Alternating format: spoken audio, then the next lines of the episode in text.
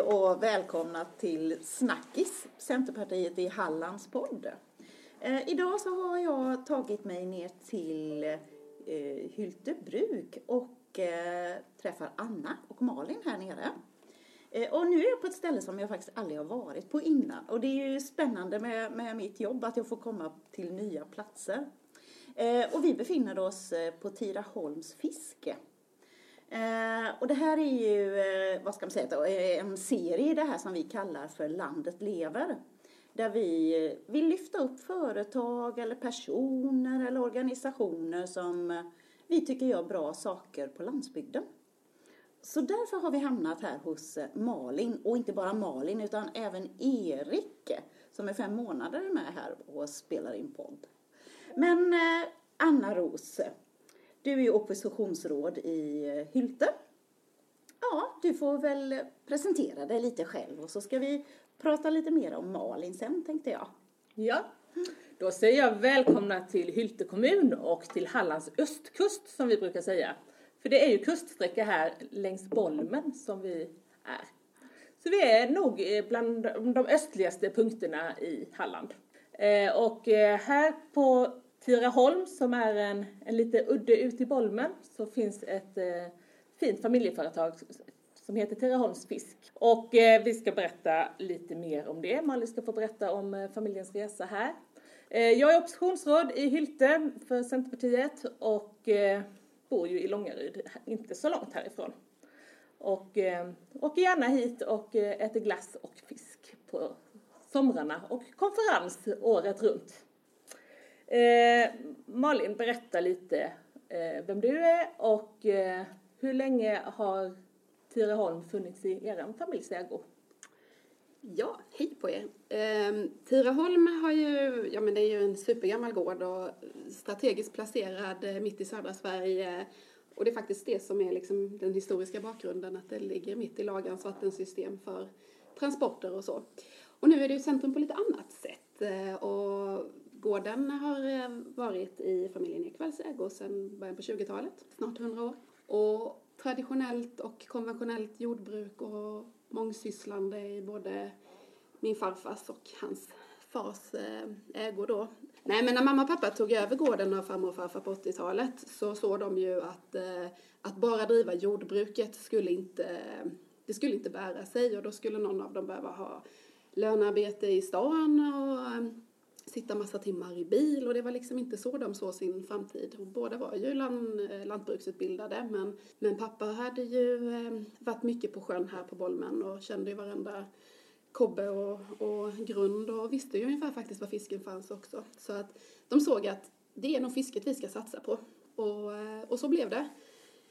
Eh, arrenderade ut jordbruket och eh, behöll skogs, skogsbruket och, eh, och eh, fisket då naturligtvis. Och fick också tillstånd att odla regnbågslax här i, i sjön.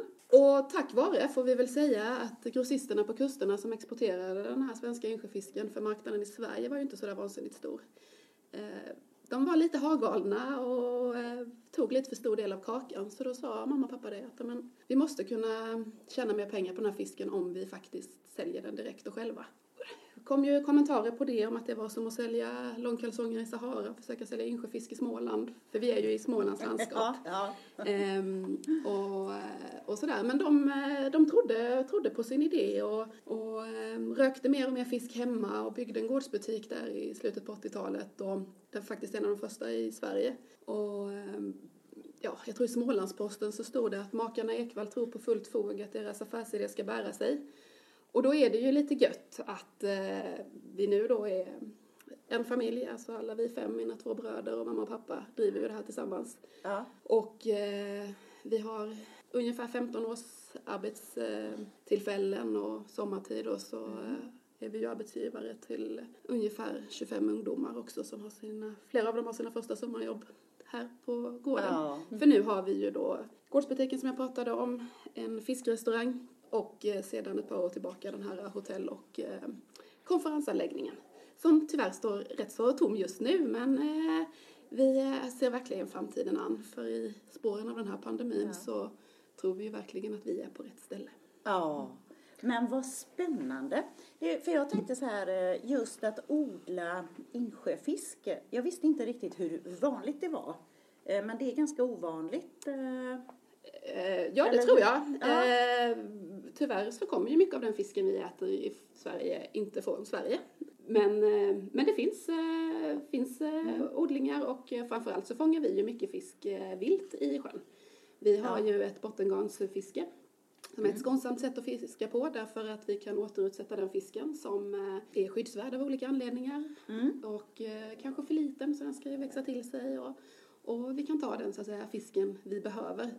Och därmed är det inte sagt att vi bara tar den vi behöver utan där måste vi ha ett eh, helhetstänk i, Ja. i det fiskesättet också så att vi även tar upp fisk som vi kanske inte eh, har så stor ekonomisk eh, lönsamhet på.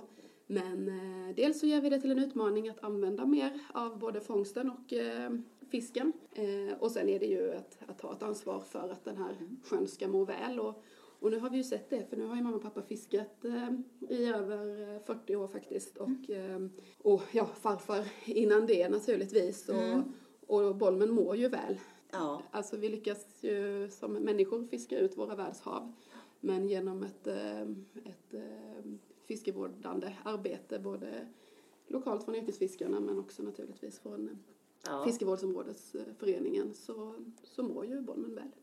Jag tänker det att hållbarhet är ju ett ledord för er i ert företagande. Att inte nyttja liksom naturens resurser, överutnyttja och också att tänka klimatsmart och så. Eh, och eh, ålen tänker jag också att jag vill att vi berättar lite Ja om. men det kan jag göra. Först måste jag bara få prata om hållbarhet och klimatsmart. Vilka mer sa du? Sa du inte lite så här cirkulär ekonomi och rejuvenerande? Och det finns så himla många fina ord i de här EU-rapporterna. Eh, och nej, ledord ska du inte, kan inte säga att det har varit. För det har varit självklarheter. På småländska så heter det att inte klippa av den, eller såga av den grenen man sitter på. Och det är ju precis det det handlar om. Alltså så... Och det, och det var liksom när mamma och pappa då började sitt fiske där, hade de eh, haft, alltså med så att säga rätt eller kanske snarare fel metoder, nog hade de kunnat tömma den här sjön på, på eh, ganska kort tid. Men då hade de ju återigen fått se sig om efter ett nytt jobb. Ja. Eh, och det, det ville de ju inte. Nej. Eh, och även om de inte varken hade oss då eller en tanke på att vi skulle komma att vilja ta över den här verksamheten en vacker dag så, så hade ju inte det gått. Alltså så att jag tror inte vi är de enda, kanske framförallt landsbygdsföretag där de här vackra orden är liksom, de är inbyggda annars hade vi inte funnits. Nej, Det är grundförutsättningar för att det ska absolut, hålla. Absolut. Det är väl det som man ibland känner kanske att, eh, att eh, det kommer... Eh, de, man tror att man inte har det här långsiktiga tänket. Men precis som du säger, lantbruks eller, vad ska man säga, eller företag på landsbygden. Alltså vi måste ha det långsiktiga tänket. Det är ju ett fåtal som, som inte har det.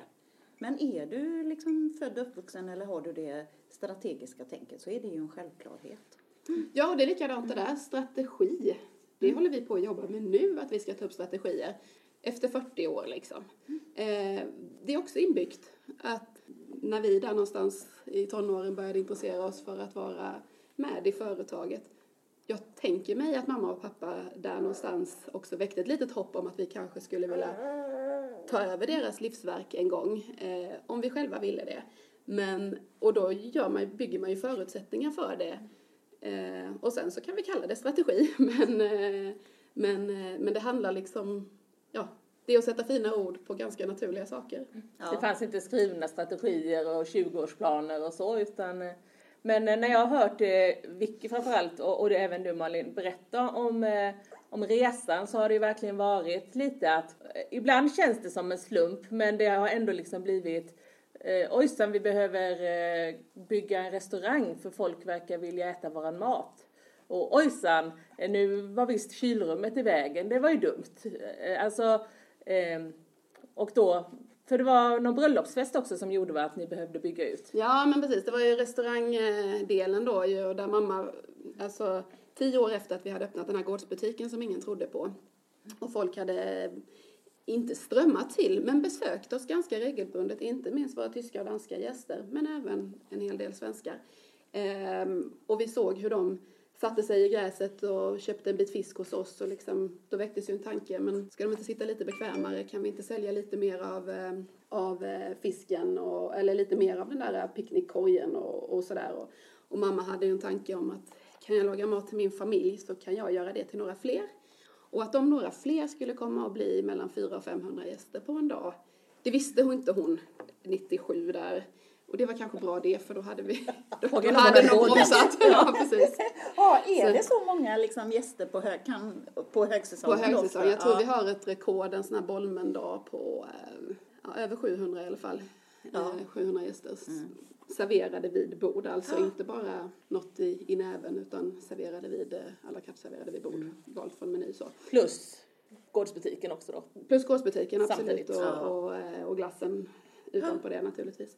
Men eh, tillbaka till det här att eh, ta ett, ett steg i taget. För det är någonstans mm. det som har gjort så att, att initialt och mamma och pappas strategi då, om vi nu ska kalla det det. Ja. Det var ju liksom inte att sätta upp den här 20-årsplanen och, och göra allting färdigt utan ja, men lite eh, örat mot rälsen. Att, ja, men vad vill man ha nu då? Ja, hur, hur fungerar folk? Vi har ju varit operativa och är operativa i verksamheten hela tiden och, och ser att ja, men så här är det nog. Och, oj, och, och, och, så var det den här restaurangen liksom. Det blev ju jättepopulärt att göra en utflykt eh, hit och, och, plötsligt så, eller inte plötsligt för det, det tog ju några år, men så gick det ett rykte att ja, det var ju inte lönt att åka till Tidaholm för där fanns det ju aldrig plats att sitta och, och äta och det var ju inte sant, även om det var väldiga toppar och sådär. Ja. Och, eh, och så sa ju, kom ju Jens, min storebror hem och sa att ja men nu planerar vi att gifta oss här, jag och min fru, så, eller blivande fru så vi behöver en lite större festlokal. ja, men då var det ju läge att, att bygga ut och ja, men flytta runt lite och sådär. Och visst, ja. vi, vi är ju en, en gård, vi har eget sågverk och pappa är superhändig och alltså det går ju att fixa saker ganska, ganska lätt och snabbt. Och, ja. och, men det var ju en stor investering för oss då 2010, absolut. Men det var ju också någonstans lite början till att jag och mina bröder engagerade oss på ett mera, mera sätt i företaget än kanske bara sommarjobbsbasis och sådär. Mm, mm. Och, och, vi fick också fundera lite på vår framtid här och det såg vi ju egentligen alla tre att på något sätt så, så ska vi vara med på den här resan. Ja. Och det är vi ju idag. Jonas har ju fullt ansvar för fisket och lillebror och Jens som är min storebror, han har ett, ett annat jobb också men är ju, är ju den som driver de strategiska frågorna och mm. lyfter blicken och kommer med mm. olika Vad gör du då Malin? Ja, vad gör jag? ja, det är, det är en bra fråga. Som i många små företag så gör man rätt så mycket av eh, allting och, och eh, ja, men man kan väl säga att de delarna som handlar om människor, antingen det är gäster eller personal, är mina, mina bitar. Ja. Eh, lite marknadsföring och, och så, men eh, Eh, värdmästare, får man säga det eller? Ja. det innefattar ganska mycket. Ja, ja det tycker jag låter jättebra. Ja. Nej men det är ju så, vi, eh, vi har ju olika ansvarsområden men man är ju, är ju med på, många, ja. många bitar. Mm. Mm.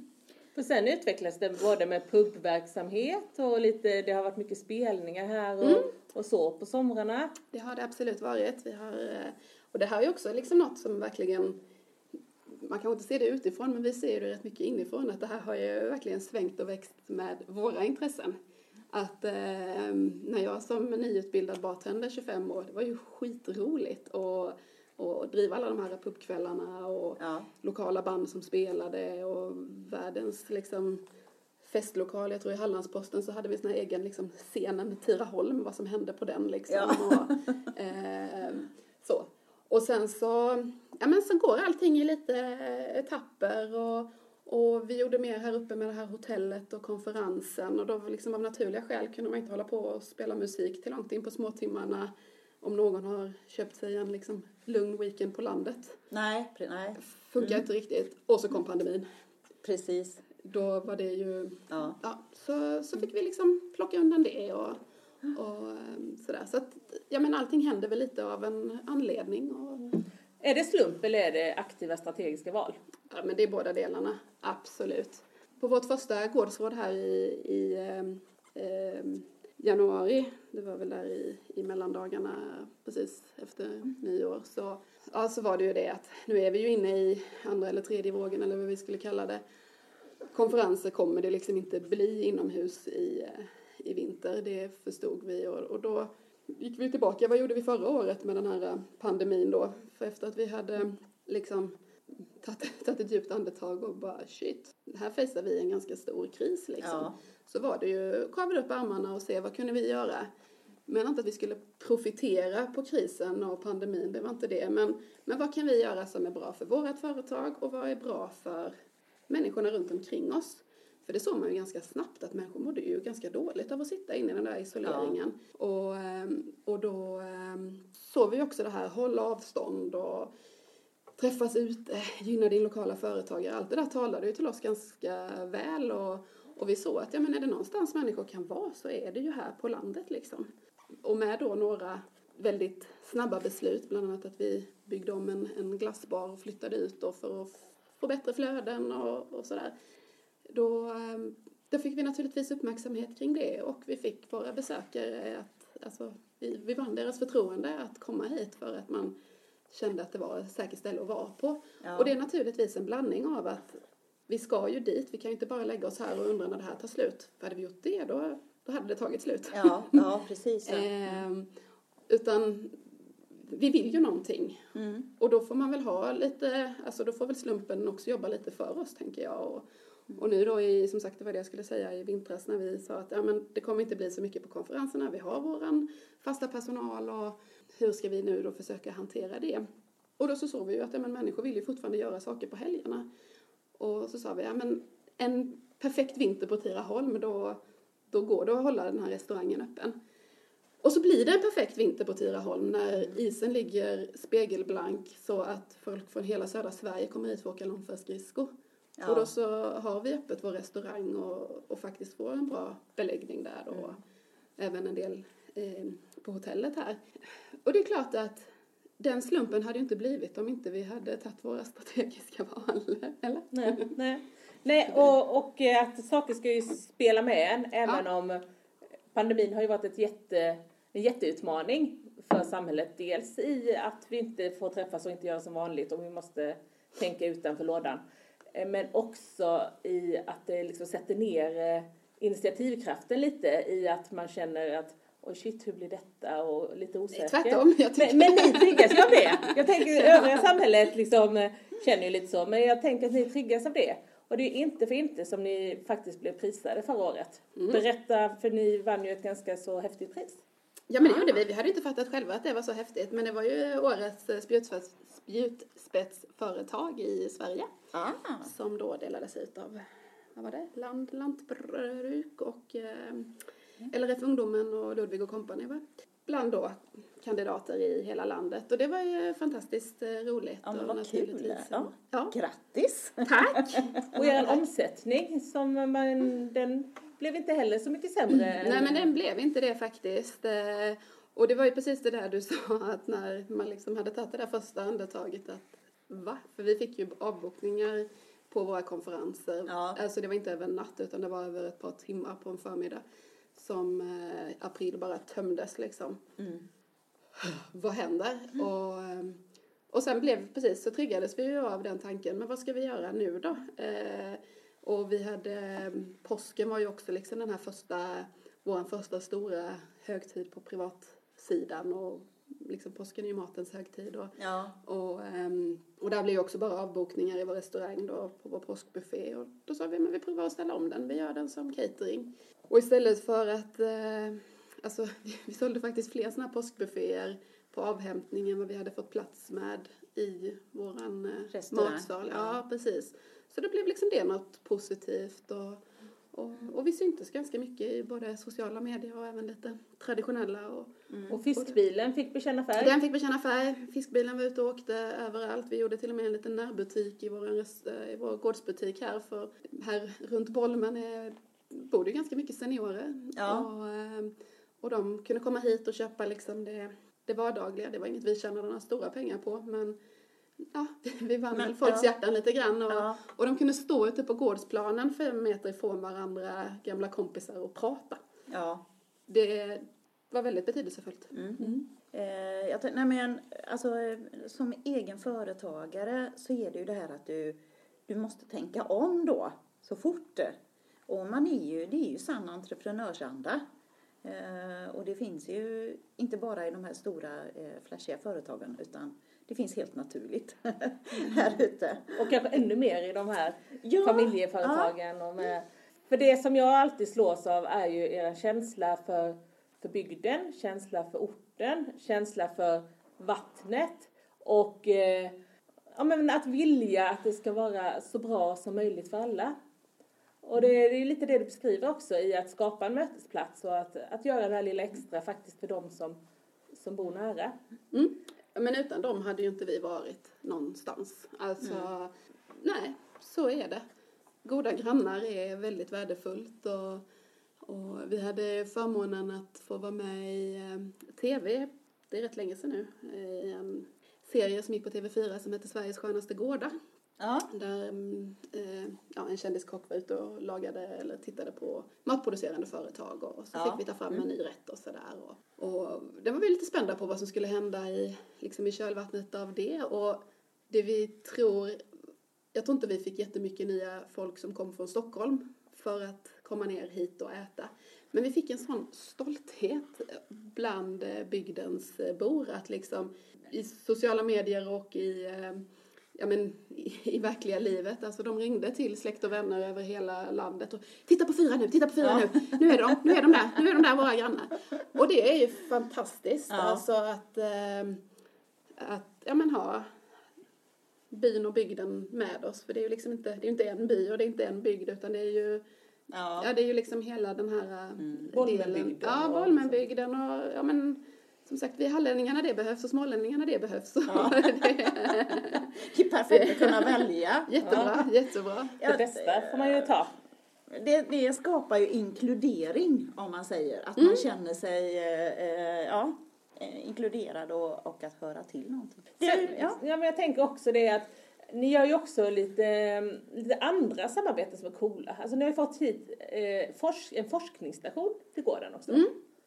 Eh, det är ju inte alla som har en forskningsstation stående på sin, i sitt företag. Är det inte? Jag tror inte det. Berätta lite om det och också om eh, det här skolsamarbetet. Ja, men vi är ju väl kanske av eh, naturen ganska nyfikna på saker och ting och, och det här skolsamarbetet och forskningsstationen som du pratar om Anna, det är ju Sydvatten som ju är ett företag, eh, kommunalt bolag som ägs av eh, de skånska kommunerna som tar sitt dricksvatten ifrån Bolmen. Mm. Det är ju eh, en av Sveriges största vattentäkter Ja. ehm, här i sjön. Och ehm, för några år sedan så såg de att vi behöver vara mer på plats i där vi har liksom våran, våran källa till, eh, till liv får man väl någonstans Ja, säga. ja. Och eh, sökte upp oss, vad vi förstår, på lite initiativ av eh, kommunerna runt, runt eh, sjön Bolmen. Att, men vi, de hade beskrivit sin idé om att göra en internat för skolungdomar. Och, finns det någonstans runt, runt Bolmen vi kan göra det här? Och, och, och det här är väl också en, just en, en resultat av eh, tur och strategi på något vis. Om att, eh, och då hade ju de ledande kommunpolitikerna i de här runt sjön sagt att "Ja, men kolla med Tiraholm, de brukar vara, vara pigga på, på utmaningar. Och, Ja, ja. och eh, en dag så stod ledningen för Sydvatten här och, och presenterade sina idéer. Och, och eh, nog blev vi lite så, "Huh? tusen ungdomar på vår gård. Men eh, ändå nyfikna på vad det skulle kunna leda. Och det har ju blivit då ett fantastiskt samarbete där eh, skolungdomar, gymnasieungdomar från Skåne får eh, komma hit och lära sig om vårt viktigaste livsmedel, vatten. ja. Eh, Med övernattning. Precis, tvärvetenskapligt med eh, övernattning då, så de är här i ungefär 30 timmar. Och eh, initialt så bodde de i tält Mm. ute på en äng här. Ja. Och då får man ju som landsbygdsbo ha med sig i tanken att för ett gäng malmöiter som på sin höjd har sett Pildammsparken liksom, så var äventyret att sitta i buss tre timmar ute i spenaten liksom, tillräckligt stort. Att sen övernatta i tält i bäckmörker, det blev lite för mycket för dem. Okej. Ja. Ja. Ehm, och eh, man såg att de skulle kunna tillgodogöra sig då ehm, det här um, innehållet i den här kursen då som är ganska, ja men både väldigt ambitiöst och, och intensivt. Eh, bättre om man så att säga kunde, Ja. kunde bo inomhus. Och det är faktiskt en av anledningarna till att det här hotellet då kom till. Att eh, vi skulle kunna hysa de här ungdomarna fem veckor på hösten. Eh, och blev ju en god startplåt för oss också i, i eh, investeringen. Eh, så det var det ena och det här samarbetet har då blivit väldigt gott med Joa Rankinen som ju är en bygdeprofil också får man säga. Som, han var rektor på Vildmarksgymnasiet tidigare och när det då lades ner tyvärr så blev han ju då ja, headhuntad av Sydvatten att fortsätta med det här projektet och eh, också vara eh, stationsföreståndare på den forskningsstation som man faktiskt i samma veva då valde att eh, förlägga hit till Tidaholm. Så vi hyr ut lokaler för den vattenforskningen. Ja. Och ja, det, det är ju det, i sig är en snackis, en snackis i sig. Absolut. Det, Ja. att, att prata med Joha där nere för, för det, det är ju ganska omfattande forskning då både på, i sjön och på land och också ur många olika vetenskapliga ansatser. Men det som är lite coolt nu är att de, ja, en av våra mossar här är en del av ett eh, världsomspännande forskningsprojekt som heter Life Plan Aha, ja. som löper över ganska lång tid. Och, Ja, så att... Eh, Och det är ju ett världsomspännande forsknings... Eh, med de här olika mesokosmerna som Ja, det, ligger ja, ute i, i vattnet. Som gör olika, där man kan mixtra med vattnet och se hur blir det om, om vattnet blir brunare eller hur blir det om det blir varmare och, och sådär. Och se vad händer med djurlivet och, och växtlivet i, i dem. Man såg ju dem när man kom och körde in här för jag tänkte så här, ah, undrar vad det är för någonting. Men då har jag fått förklaring för det. Ja, nu blandar vi faktiskt ihop sakerna lite. För Okej. det, det är ett annat eh, forskningsprojekt. Det är inte en del av Jaha. Life Plan, så nu får du klippa lite. Så eh, faktiskt, för, för den som hör till Life Plan och det är världsomspännande, det är en, eh, i en eh, mossa här uppe. Så det Just är, det. inte, det är inte riktigt samma sak. Men, eh, men det bara tyder ju också på hur, hur omfattande och hur mycket saker vi inte vet. Hur mycket man behöver ta reda på. Och det är ju så häftigt att få liksom ha det på så nära håll. Och det kommer forskare från hela Sverige. För det är ju inte så att Ja. Joha är ju stationerad här. Precis. Men annars kommer det folk från eh, alla möjliga forskarsäten Ja. och man kan få söka att komma hit och, och Precis. göra sin forskning. Och där är ju både kommunen och regionen eh, eh, ja, Delaktiga eller delaktiga, så. Ja. delägare kan man väl säga, intressenter. Mm.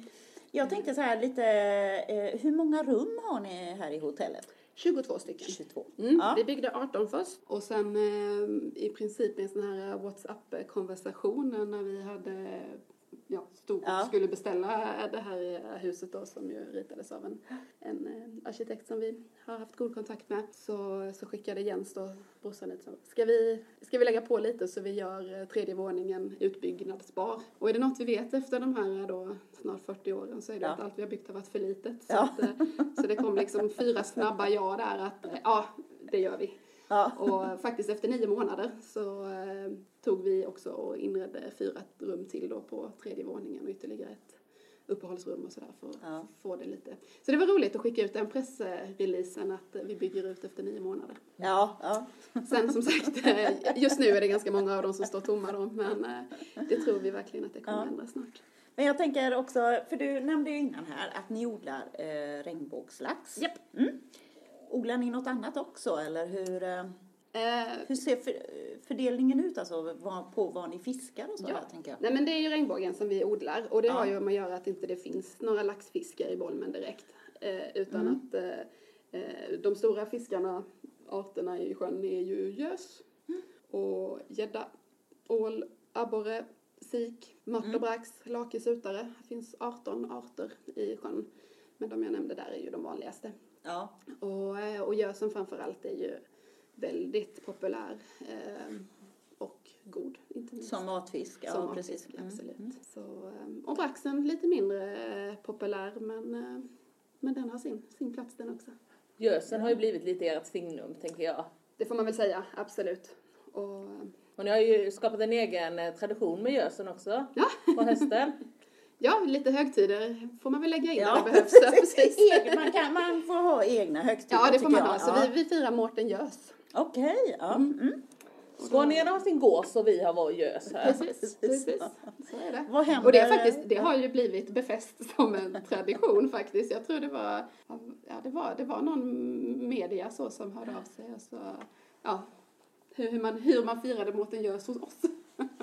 Så fick vi berätta det. Ja. Ja. Ja Men sen super. tänker jag det här med ålarna, för där har ni ju faktiskt gjort ett ganska strategiskt och, eh, och stort arbete med, med utplantering och så också. För ål är ju lite specifikt och men det är man lite får inte fiska det hur som helst och så. Nej, absolut. Ålen är ju akut utrotningshotad. Ja. Och eh, det här är nästan också en, eh, ett snackisavsnitt i, i sig, så den lite korta... Det verkar som att jag får komma hit många, många fler gånger tydligen. Ja. Precis. Ja, nej, men den korta versionen av detta är ju någonstans att, eh, att man inte kan skydda ihjäl arter. Eh, Nej.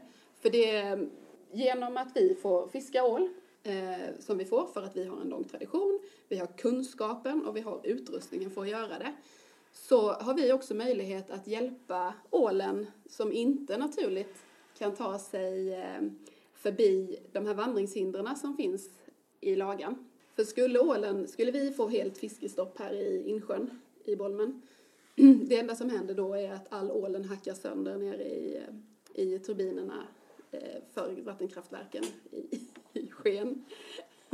och, eh, och det liksom tjänar ingen på. Så nu så ungefär hälften av den ålen vi fångar har vi i bassänger och sen kommer det en trap and transport lastbil och hämtar upp den, kör ner den igen till Laholmsbukten där den då ska påbörja sin vandring till Sargassohavet. För det är ju det som gör ålen unik, att vi, eh, den inte kan eh, reproducera sig i fångenskap. Nej. Och eh, ja men alla har vunnit lite grann på något sätt. Mm, mm. Så, eh, Och ni ser att den kommer tillbaka ju. Eller det att det, Ja, för, ja, det, men för det är det- inte så att det tar slut på ål i Bolmen. Nej, och det är ju för att vi sätter ut den, eh, eller fiskevårdsområdet sätter ut eh, ålyngel i, i sjön. Eh, så det blir ju ett, ja, man får ju hjälpa ålen på, eh, på vägen, på på, traven, på helt bägge enkelt. hållen Ja. helt enkelt. Och det här har ju, alltså att man har planterat ut ålyngel i Bolmen, det har man gjort sen, ja, jag vet inte om det är 50 eller 70-talet, men det är ju liksom lång, lång tid. Därför att, eh, ja men återigen, det lokala fiskevårdande arbetet som finns och har funnits här, det sa ju bönderna att ja, men ska ni bygga kraftverk i ålens vandringsbana uppåt, då kommer ju inte vi få in någon ål här i, i sjön. Och då fick ju kraftbolagen en dom på sig att sörja för att eh, eh, ålen skulle kunna planteras in i, i Bolmen. Ja. Och, det, och så tar man hjälp då av oss på, alltså lokalt här Mm. och fiskevårdsområdet då. Eh, så att den har haft en tillväxt i sjön under alla dessa år, det är ju för att man har hjälpt den. Och nu nu, hjälper kanske en dum fråga, men var kommer ålynglen ifrån? Ja, den är inte så dum. Det, det är det många som undrar. Nej, men eh, det man eh, ju då eh, eh, tror, för ålen är väldigt mycket omhuldad av troende. Det är ganska Ja. få saker som är bevisat med dess eh, existens. Det är ju att ålen då bara kan fortplanta sig i Sargassohavet nere på andra sidan Atlanten. Ja. Och ens riktigt var Sargassohavet ligger är det ingen som vet heller. För det flyttar sig Nej. lite med Ja. strömmar och sådär. Ja, det är, det är så coolt att naturen eh, håller så mycket hemligt för oss. Nej, men, Ja, och sen. Ja. så, så kläcks då de här ålynglarna nere i Sargassohavet. Och sen med Golfströmmen tar de sig upp Ja. till våra, våra breddgrader. Och sen behöver de ju komma in i eh, Sötvatten om man i, säger. Mm. in i sötvattnet eller ända, alltså allra längst upp i bottenviken eh, viken för att äta upp sig. Så de lever ju hela sitt liv i eh, de här då söta insjöarna Ja. eh, eller bräckt vatten då. Och, eh, och sen när de blir eh, könsmogna och eh, ja, det börjar bli dags att Mm. eh, den biologiska klockan tickar så att säga. Av Då, sig lite. ja, precis. Då tar de sig till Sargassohavet. Då tar de sig Ja. till Sargassohavet och det är ju det de inte har kunnat då sedan man byggde de här kraftverken. Mm. Eh, ja. Kort. Ja, det var precis, det var den korta där. versionen. Ja, den går ju att utveckla väldigt, väldigt mycket mer och eh, med de som kan det här mycket mer än vad jag kan också. Men, Ja. mm. Men det är just fiskodlingen, då är det, eh, för du nämnde innan, ni har ju ganska, vad ska man säga, anställda då. Så då har ni anställda som jobbar både med fiskodling och med restaurang och med hotell och rökeri och... Ja, det har vi. Sen ja. är vi ju väldigt aktiva själva i det här också naturligtvis. Mm. För eh, så roligt tycker vi inte det är med administration att vi bara sitter med det. Nej. Eh, utan vi, vi behöver jobba med händerna för att, det, för att må bra. Ja. Så, eh, nej men så är det naturligtvis. Och, och de som jobbar hos oss gör ju ofta många olika saker. Ja. Liksom vi själva. Så är det. Men ni har liksom lite Det blir inget ansvarsområde eller så. ja. Jens är proffset på att fiska. Ja, Jonas, Jo- ja. eller Jonas är, ja just det, Jens är det som är mer Precis. strategi. Eh, Jonas. Precis. Men Jonas är ju det och han har ju framförallt en kille med sig då som eh, hjälper till med både fisket och inte minst all beredning för det är ju egentligen den som tar lång tid. Rökeriet som du säger. Ja. Det är ju många kilo gös som fileas under en säsong här och, och eh, ja, det gravas och Ja. det, det håller oss sysselsatta och just nu så håller vi ju på och, och förbereder för att lägga ut alla de här bottengarnen i, i sjön. Så ett av de säkraste vårtecken här på Tiraholm är när liksom killarna börjar dra i garnen för att de, efter att de har ja. legat på vinterförvaring. Det är synd att, att eh, jag märker det här hade ju passat min son tror jag. Som, han har gått det här marint naturbruk uppe i Lysekil nämligen som Ja, gymnasieskola. vad häftigt. Ja, så han, eh, han gillar ju sånt så att eh, kan jag ju tipsa honom om detta Absolut. även om det är, det är lite, lite långt hemifrån just oss. Ja men så är det ju. Ja. Det, och ja, det är väl det är ju det vi själva både tycker är roligt och, och häftigt att, att ingen dag ses, ser, liksom, är lik den andra. Är undantag då fyra veckor i juli för de är ganska lika varandra. Det är liksom upp på morgonen fullt ös Ja, eh, hela dagen och så eh, får ta hand om alla Mm. sommargäster. Sen tycker jag det är lite spännande det här med era produktutvecklingar. Det var ju lite i, när ni var med i det här eh, tv-programmet, liksom att, att hitta också hur använder vi så mycket som möjligt av fisken. Mm. Alltså det som har gått som eh, restprodukt eller liksom till, Mm. till skräpet innan har ni eh, liksom hittat varianter på att göra delikatesser av. Ja, så är det. jo, nej, det har ju... Ja, men det är väl också det här när man har passion för någonting. Att eh, det är inte bara liksom att vakna på morgonen och göra det som behöver göras och sen... Eh, alltså... Och sen går man och lägger sig. Utan, ja, men det, har ju, det är ju liksom en, en utmaning att hela tiden hitta nya, nya sätt att eh, lära oss mer om, Ja. eh, om eh, fisken och, och vad man kan göra av den och, och sådär. Helt klart. Så, Och det finns så sjukt mycket att göra. Vi har ju bara snuddat, snuddat lite på ytan av vad som går att hitta på. Alltså, verkligen. ja men det är väl Och också ta att in andra, Ja. andra kulturers mat eller att Ja. liksom titta på hur gör man det gör man på andra ställen, absolut. Ja. Och inläggningar och, och eh, Mm. Jo, men det... Göskinder har vi jobbat ganska mycket med nu eh, under några år. Att eh, för varje gös vi filear och får ut två fina, antingen portionsfiléer eller lite större, Ja. så sitter det ju också en kindmuskel på de här gösarna. Och Jonas då som är, ja, om jag får skryta så är han nog en av absolut Sveriges bä- bästa liksom, fiskhanterare och Ja. han är ju extremt skicklig med kniven. Han har ju hittat snabba sätt att få ut de där eh, musklerna och sen är det då upp till några av oss andra att eh, hitta sätt att använda dem på. Så att eh, mamma har haft en stor eh, passion för att liksom, i någon typ av inläggning och där också använda rabarber och havtorn mer som sötning för att det är ju mer svenska smaker än, än, och framförallt råvaror, inte bara smaker utan Mm. råvaror Ja. än vad kanske citronen då som ju ofta används ihop med fisk Mm. är. Ja. sådär. Ja, Mm. så att det, det är på, på många plan får man säga. Nej, men jag tänker också kockar måste ju älska det och få lite nya råvaror. Alltså du vet eh, nya saker att experimentera med och, och sådär. Men så är det. Ja. Sen eh, det mesta av våran eh, fångst eh, behåller vi ju så att säga här och säljer direkt själva. Ja. Eh, sen har ni ju också kommunens största laddpark för bilar.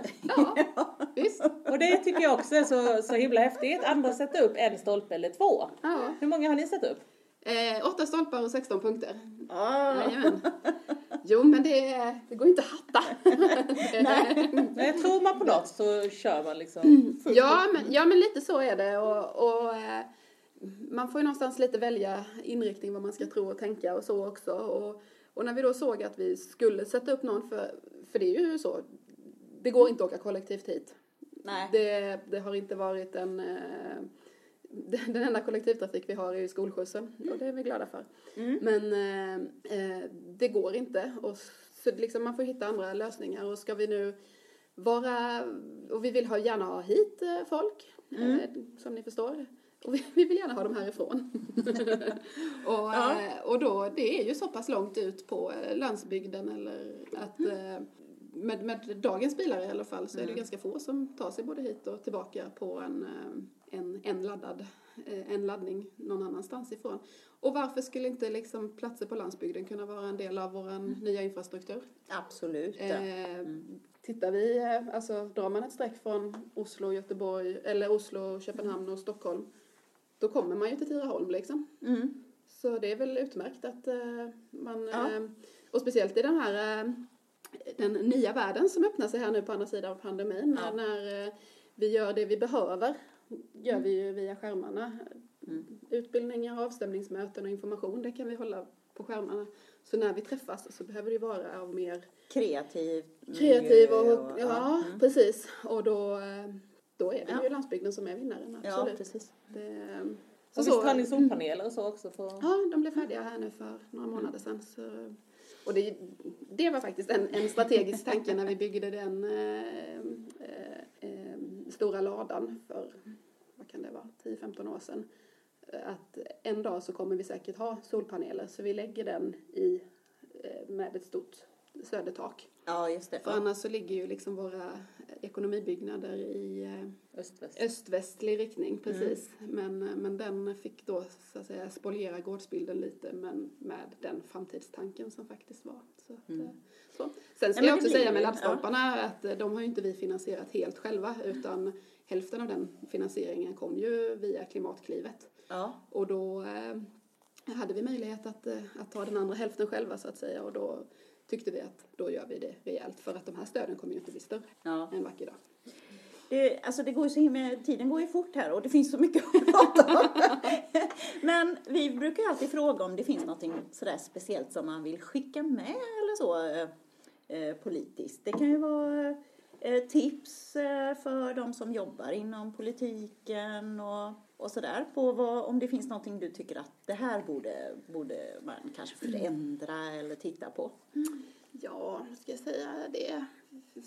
Som ni förstår så brukar vi försöka fokusera på det som är bra. Ja. Men, eh, nej, men lite av de här stödsystemen kan man väl absolut skicka med eh, som, som finns och inte minst då för de gröna näringarna. Att, eh, att det blir väldigt, ja det blir inte så lätt att vara kreativ i dem. För Nej. att det måste passa in i ett visst litet fack. Eh, det måste framförallt passa in i eh, i tiden när EU har tid. Ja, Eh, Så att har man lite otur och har en bra investering på gång så kan man komma mellan två programperioder och då blir det inte några pengar. Eh, Och sen är det liksom administrationen och handläggningen kring det från både, vad vi förstår då, Länsstyrelsen, Jordbruksverket och inte minst oss företagare är alldeles för eh, byråkratisk och komplicerad. Så ja. så ehm, ja, det, det kostar ganska mycket att söka de där stöden. Liksom.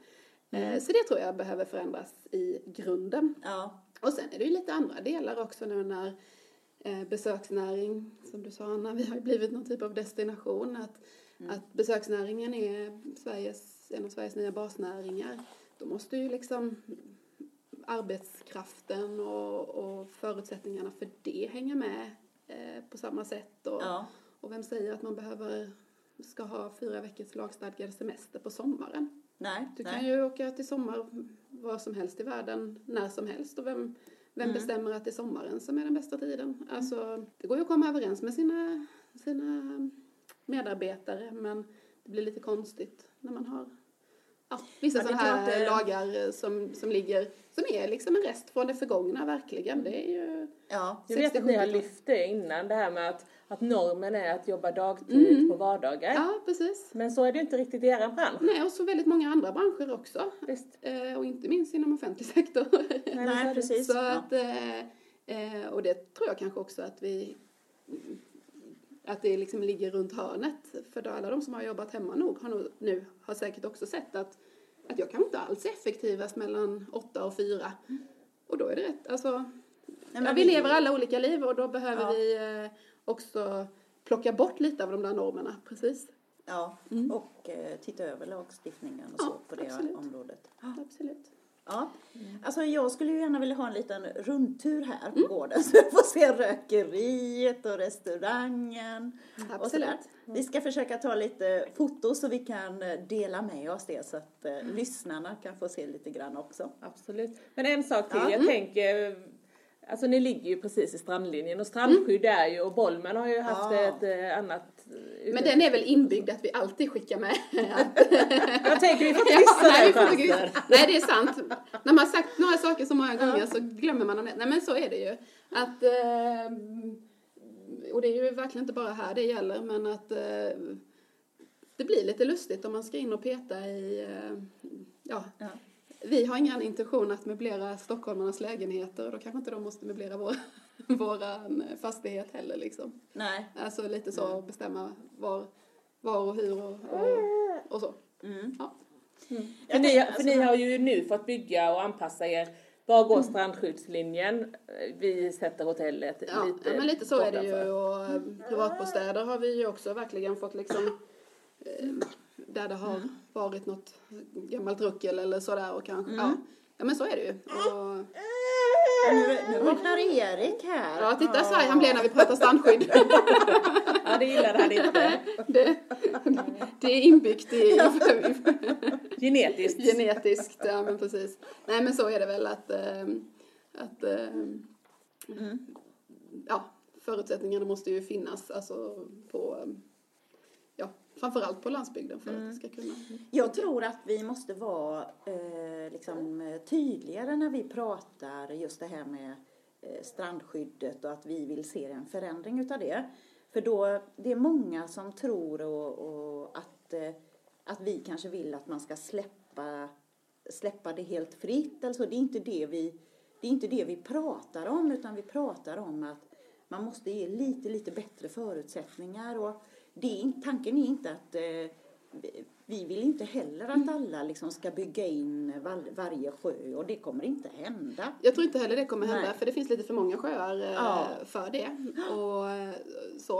Och, och istället så blir det ju liksom lite så här orimliga priser på de ställena där det faktiskt går att bygga. Och det blir ju en ännu större differ- alltså skillnad på om man köper en sjötomt med något ruckligt sommarstuga på.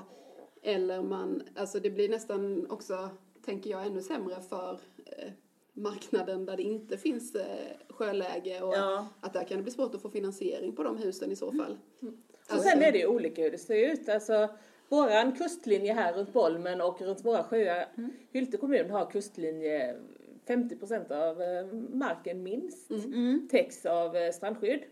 Eh, Oj, är det så mycket? Ja, det är jättemycket. Jag, har en, jag kan visa sen en bild på det. För lägger man på både med alla våtmarker och med eh, var strandskyddet går in så är det inte speciellt mycket mark kvar.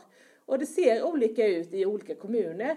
Eh, vi har väldigt mycket strandlinje per capita eh, i, i Hylte. Och ska jämföras med kustlinjen längs Halland eller Ja. i Göteborg eller Stockholms skärgård eller så. Och det måste se olika ut. Det, man måste också ta hänsyn till vad, vad kommunerna har för beskaffenhet och hur det ser ut. Och det handlar också lite om, ni äger hela markområdet här. Det är inte så att det ställer till för någon annan om ni bygger. Och då behöver man också, tänker jag, ta hänsyn till det. För det handlar ju om äganderätt och att kunna få faktiskt bestämma över, lite som du sa, möblera sin lägenhet. Ni har en ganska stor lägenhet, ett stort område. Men att man måste kunna få ha rådighet över det också. Såklart ska man inte bygga eh, så att det förstör, men, eh, men det vill man ju inte heller.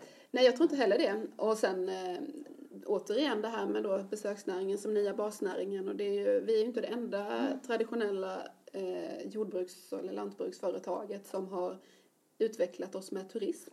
Nej. Det här är ju i allra högsta grad en ekonomibyggnad. Ja. Eh, Ja. det måste Ser lite annorlunda det ser ut lite annorlunda ut. Den är fortfarande en röd lada med plåttak. Men Ja. eh, innehållet skiljer ju lite. Eh, Men det är bås för olika. ja, det är, det är här. människor, eller djur. Ja, precis. Jo, men det här skulle nog till och med kunna godkännas som ett, eh, vad heter det, en laggård. Precis. ja, nej, men superbra. Tusen tack för att eh, vi fick komma hit och hälsa på dig Malin. Ja. Och jag tänker det att jag vill skicka med från Hyltes sida att, att vi är ju så himla stolta över allt som familjen Ekvall gör och står för och bidrar med till, till våran kommun och till, eh, till landsbygdsutveckling, till det hållbara cirkulära tänket. Och eh, ja, men bara att ni är så generösa med, med att vi får komma, så vi vill verkligen tipsa folk att åka hit. För här, här kan man både få Får de god hämta mat, god glass och få sova över och till och med ladda sin bil så man kan komma hem igen. Ja, Ja, precis. jättebra. Och Tack så- så mycket. Jag ska säga att det är ju inte snabbladdning då, så man Nej. blir ju hänvisad till att sova över. Bra affärsidé. ja, hej då. Hej då!